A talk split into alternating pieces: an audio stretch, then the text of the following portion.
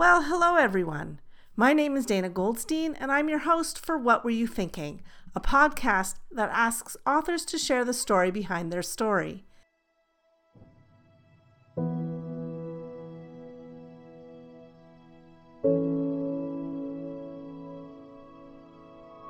Today, I'm speaking with Michelle Good, author of Five Little Indians. The novel braids together the stories of five residential school survivors whose lives each turn out quite differently. It's a fascinating look into life after release for these characters who have to navigate the world and have only each other to lean on. This conversation with Michelle packs a punch.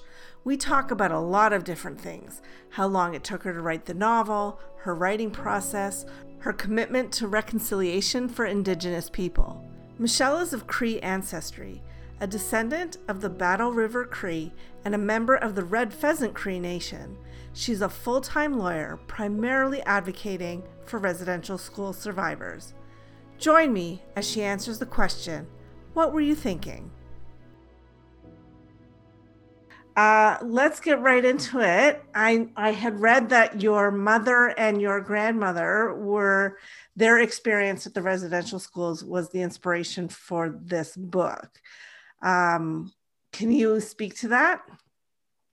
Well, it was partially the inspiration for the book. I mean, um, I am a survivor, and people need to start to understand that, that even though I didn't attend, I am an intergenerational survivor because to suggest otherwise is to suggest that the school had no impact on my mother and the school had no impact on her mother. And we know that's not true. And so it plays out in the way parenting happens and so on. So, I mean, not to say anything negative about my mother, she was a force of nature and a wonderful, wonderful woman. Um, but my entire cohort the only reason I didn't go to residential school was because my mother lost her status when she married my non Indigenous father. She was rendered white.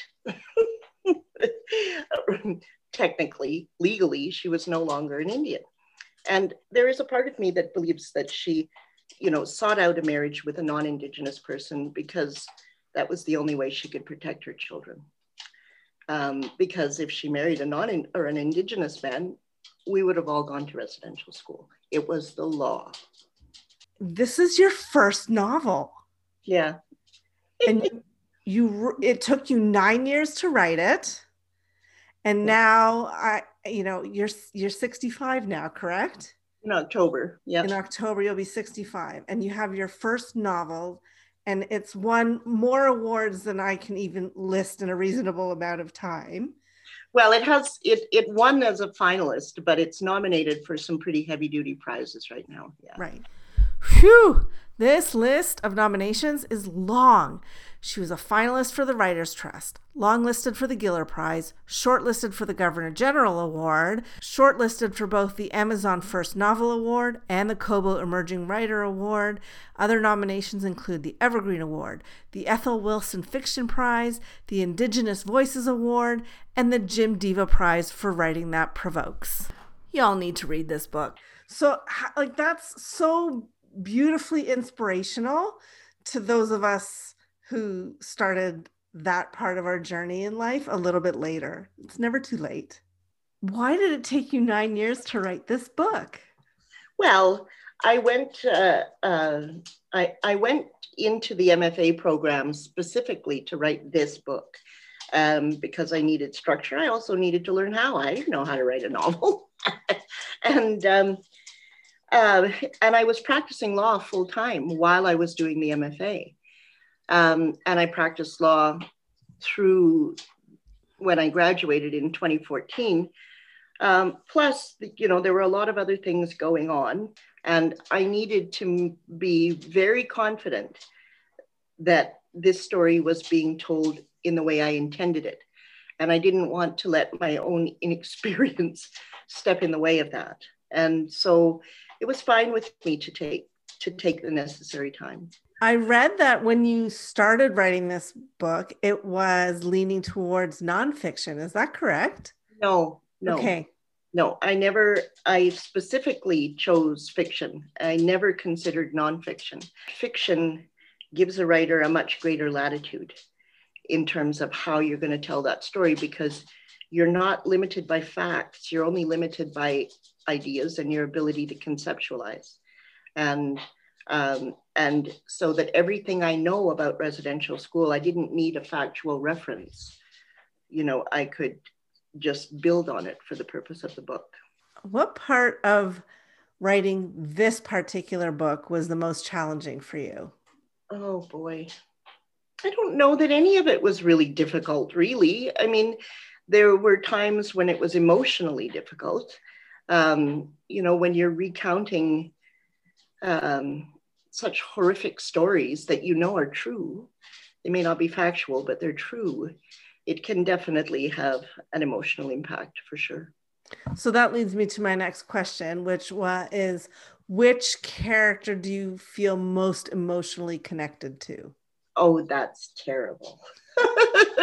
I'm making you pick a favorite. well, I won't because, you know, really, they became like my kids. They really did. I developed such a, well, you know, I was with them for nine years and I developed such a strong maternal feeling towards them. And no proper mother will articulate a favorite.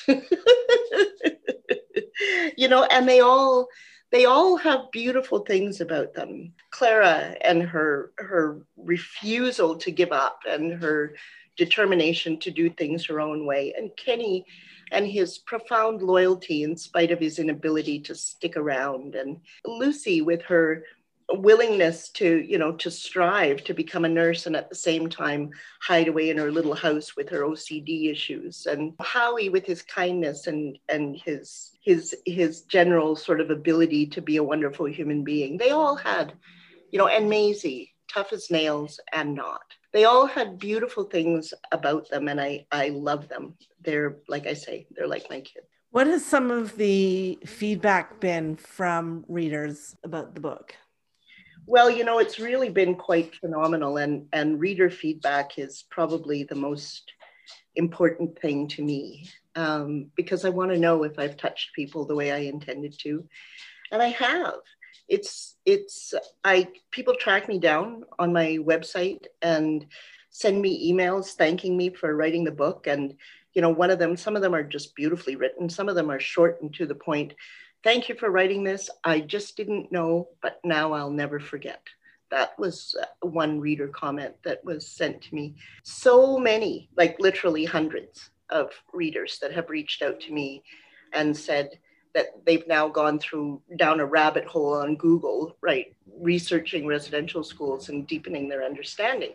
And, you know, what more could I possibly ask for? What line or scene in the book are you most proud of? Oh, jeepers. That's difficult. Um, I think the description of Kenny's death is something that was drawn from personal experience and uh, something that I think I was able to capture meaningfully. His death and how he journeys partially to the other side for his four days of the four days that happen before you actually leave this realm in our way of believing. Can you elaborate on that for people who have not yet read the book on the four days? In our way of believing, at least in our in my Cree way, um, many, and I know it's true with many, many different indigenous cultures, our belief is that you remain, your spirit remains in this realm, uh, if not in your body, for four days before you move on to the other side.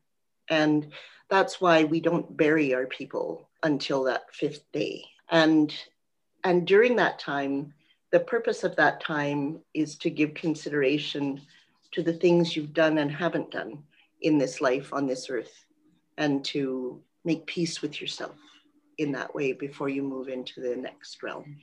That's quite beautiful. Yeah, it is. what is your writing process? I don't know. I just sat down and wrote. Really, and you know, I I I'm just not as organized as a lot of writers. You know, where I get up at this time and I sit down and I write for four hours and you know two hours an hour whatever. I write when the spirit moves me, and when the spirit moves me is the time to write because it just flows. And it's not easy because sometimes weeks and months go by where you're looking for just the right way to articulate something, but you're always writing. It's just not necessarily putting words on a page, it's steeping your concepts, steeping your ideas in your consciousness so that you can actually put the words to paper. What do you love about being a writer? Writing. um, you know, in my culture, learning and teaching is through story. You know, the whole world is a story, and you can take anything, like you can just pick anything and you can write an educational story about it. You can write a story that gives people an opportunity to broaden their understanding or their their capacity to feel something or to perceive it properly. Virtually anything. Pick any subject, you could write something fabulous about it. Did you grow up with some good storytellers? Oh yeah, my both my parents were tremendous storytellers. Yeah, yeah, and uh, um, and both of them were avid, avid readers. I remember my father used to read to us all the time, and so, you know, that whole uh, attachment to story started very early. What is the most challenging thing about being a writer? There's so much that's challenging about it. It's uh, you know i mean we could we could talk about the the likelihood of getting your work published in the first place you know i when i first started thinking about submitting this to some publishers you're looking at web pages and people are you know different publishing houses are you know talking about getting a thousand manuscripts in a year and they might publish 10 12 books i mean the odds are against you right from the beginning and everybody knows it okay every writer knows it that the odds are against them you know, just that aspect of it that you're being asked to by yourself. Um, you're being asked to put all this time and energy and resources and you know emotional resources financial resources and so on into creating this book without any firm sense that it will see the light of day that's very challenging for me one of the real challenges is to not sell my story short right that i get in a hurry uh, she says, taking nine years to write a book. when you were writing Five Little Indians, did you ever, were you concerned that you would not find a publisher? Did it even cross your mind that maybe this book would never see the light of day? I never thought this book would see the light of day. Really? yeah. I and while we're on that subject, um, when I won the HarperCollins UBC contest, I was convinced that this book would be perceived as a niche book and that it would, you know, have a respectable showing, but within a very specialized audience, if you will. I had no expectation that it would do what it's doing right now. Um, it's mind-boggling really and so satisfying right? Like just so incredibly satisfying that that people are feeling moved to pick up this book and to finish it and to take steps after reading the book like to uh, to research more to go read the truth and reconciliation calls to action or the report to to deepen their own understanding and that is incredibly satisfying.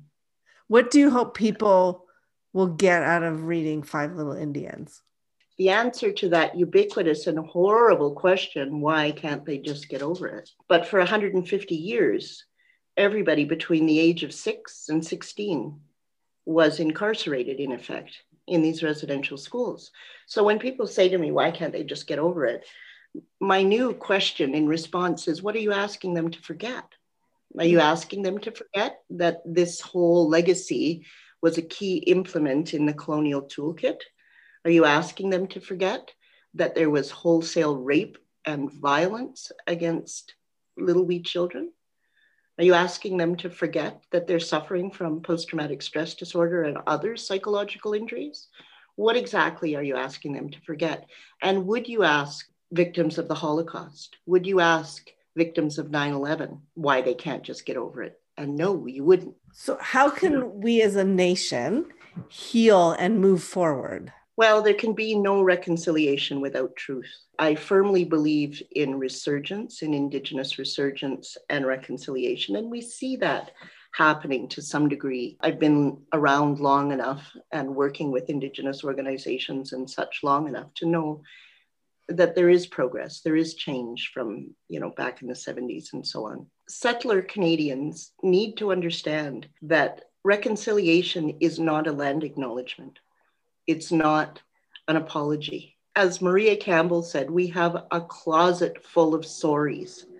We don't need sorries. We need our land back people don't understand what systemic racism or privilege is. They don't understand it. Your race wasn't something that you had to overcome in order to be even modestly successful in this life with Indigenous people. That is so. Is that, you know, first we have to prove ourselves to be as good as white people. I really appreciated how you treated the abuse and the rape and the the treatment of women in this book. It wasn't it was mostly implied. Mm-hmm. Um, doesn't take a genius to figure out what's happening. I think I read that was it Lucy who had who was told to wear her shirt tighter. I read that that something similar happened to you. Yeah. I was 13. I was in foster care and uh, I was out looking for work because that's me. And uh, and I went to this little restaurant to see if I could get a waitress job. And that's exactly what the guy said to me. Said, Oh, just, you know, pull your dress tighter around yourself so I can see what size uniform you'd wear. At 13. At 13, yeah. And that's another thing too that I think contributes to to how these characters have been quite successful is because lots of these experiences I had myself. I was just aging out of foster care at the time that these kids were aging out of the red school, or my characters were aging out of the red school. So I lived in the Vancouver of that day. I'm sure that there were a variety of characters that you could have created. So what were you thinking when you came up with with these five?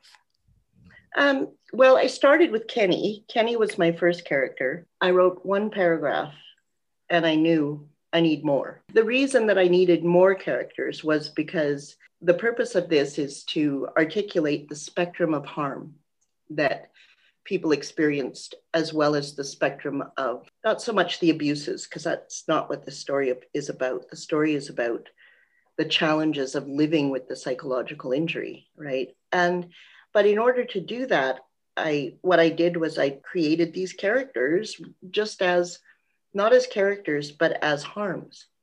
So I would look at harms like uncontrollable rage, OCD, PTSD, anxiety disorders, you know, those kinds of things. And I gave those conditions, I gave those psychological injuries to different characters eh, or to the different characters. And then I asked myself, now, how is this person going to evolve carrying these particular injuries? And that's how the, the story arc was developed for each character. Yeah, it's an, an important consideration to figure out what happens after they, you know, these kids are released from residential schools. Can they go back home or they just on the street? And the question of can they go back home is you know a double-edged question because physically they might be able to make it there. But can you imagine can anybody imagine you know being separated from your parents when you are six sometimes younger? Um, i know of babies 18 months old three years old i know of those for a fact that were taken into the residential schools. And then you know minimum 10 years later what's the difference between a six year old and a 16 year old? And all that time, you haven't been bonding with your parent.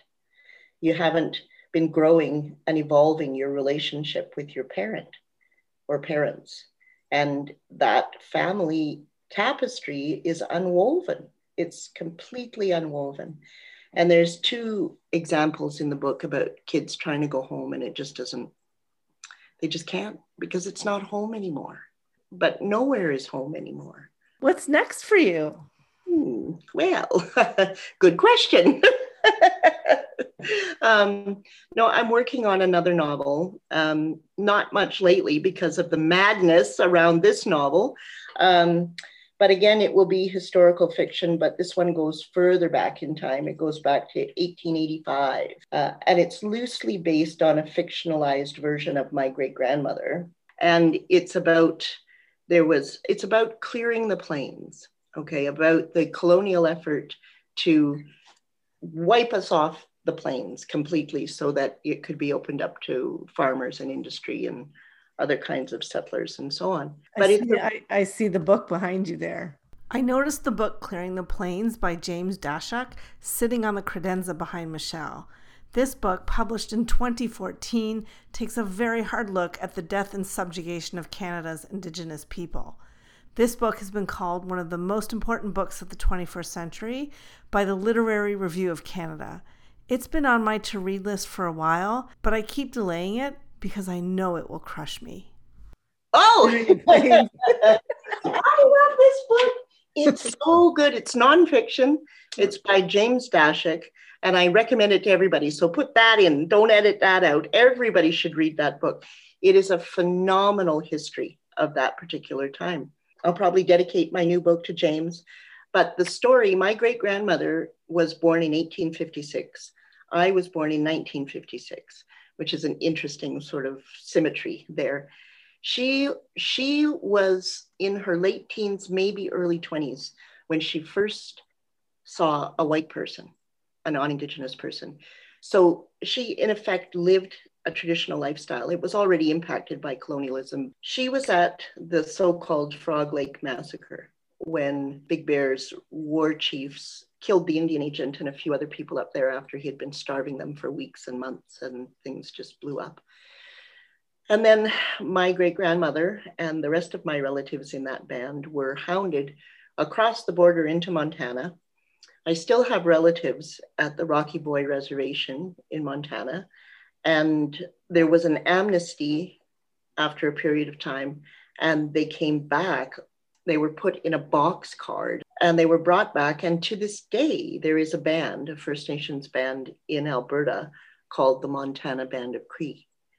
And that's where my, it's near Wetaskiwin, and that's where my great grandmother was for a period of time when she had her two sons. She never lived in a house until she was 80. She lived in a tent through Alberta and Saskatchewan winters my grandfather's like, look, I built you a cabin. I built you a cabin, right?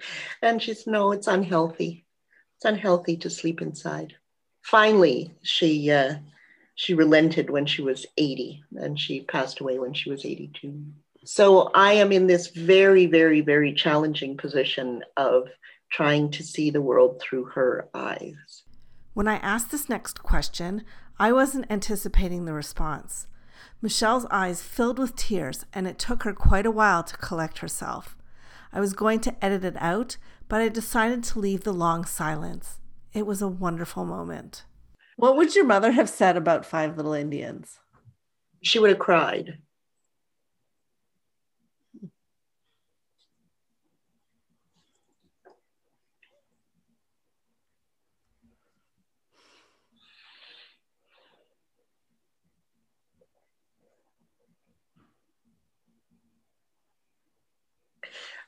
When my mother was dying of cancer, there was nobody there at this particular moment that we shared together. It was just me and her. And um, because she wasn't looking at me or speaking directly to me, but she said to the ether, if you will, somebody tell my story. So that's what I'm doing. It's a beautiful book. It's so emotional. That's because I'm so emotional. But, you know, there is so much love in this book. And one of the things that I really wanted to convey is how these poor kids, you know, created community with each other and how the deep loyalty and to each other and the protectiveness amongst each other like in the relationship between Clara and Lucy. How much love is there between those two women? And uh, and Lucy and Kenny, who were just soulmates from the time they met as little wee kids in the red school, right? And and ultimately Howie and and Clara at the end. And Mariah's love, the way Mariah, the healer, expresses love through her healing and her medicine, spiritual and otherwise. And and that's something that I wanted not to balance the ugliness, but because it's real, right? The the people that I know are that way. I don't know how many times I've heard residential school survivors say, but I forgive them. And I don't know, maybe now, as I'm going into my dotage, maybe I could forgive too, but I find that just so remarkable and beautiful. And uh, and so us, so the way we are. Thank you so much for your time. Yeah, uh, congratulations you. on all the long laundry list of nominations. It's so well deserved. It just blows my mind, quite frankly. Yeah. I mean, and think about how I'm experiencing that when my feeling about this book was, oh, yeah, it'll be a nice little book. It's a beautiful, beautiful book, and everybody needs to read it. That's all I have to say. I'm very happy about it, and I, I hope everybody reads it. I really do. Oh, yeah. I hope so too. Thank you so much for your time, Michelle. Thanks for joining me on What Were You Thinking? You can get Five Little Indians wherever books are sold. To listen to more episodes or to have a peek at my own books, visit my website, danagoldstein.ca.